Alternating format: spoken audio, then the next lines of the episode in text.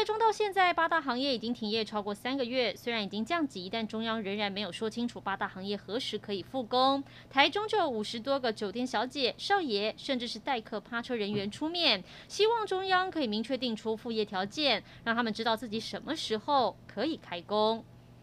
花莲封冰箱的青布之子古道，号称全台最惊险天空步道，每年都吸引不少游客。但上个月发生火烧山意外后，三公顷山壁一片焦黄，落石不断，步道现在全面封闭，让前往的朝圣游客非常失望。整个步道清理工作预计下周落石比较少之后，才可以开始进行。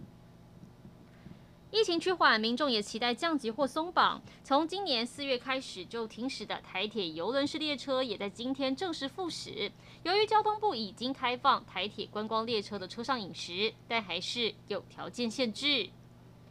《俗女养成记二》收视口碑持续发酵，最新花絮曝光，何老师李国毅加入客串，成了剧组中的万人迷。另外，网络上也讨论起陈嘉玲跟蔡永森四十岁的爱情，那些情话跟招数，跟时下年轻人谈恋爱很不一样，反而多了一股长情，让人看了大喊：虽然有点土，却好暖心。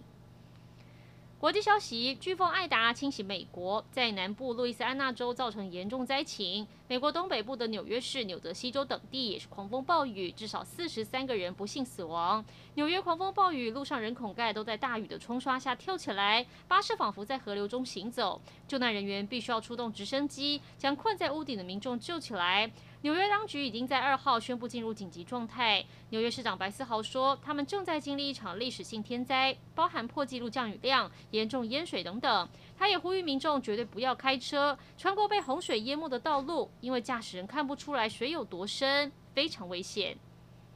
一起来关心天气。太平洋地区有热带性低气压生成，持续向北北西前进，对台湾没有影响。而今天各地大多是多云到晴。由于太平洋高压持续偏弱，台湾附近水汽比较多。除了清晨夜晚西部有零星降雨，午后西部地区跟东部山区也会有局部短暂雷阵雨。北部地区午后降雨的地方会比起昨天再多一点。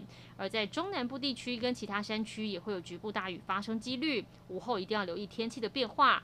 而另外，东南部跟恒春半岛不定时会有零星降雨，各地高温三十二到三十四度。周五前后紫外线指数偏高，外出一定要做好防晒，多补充水分。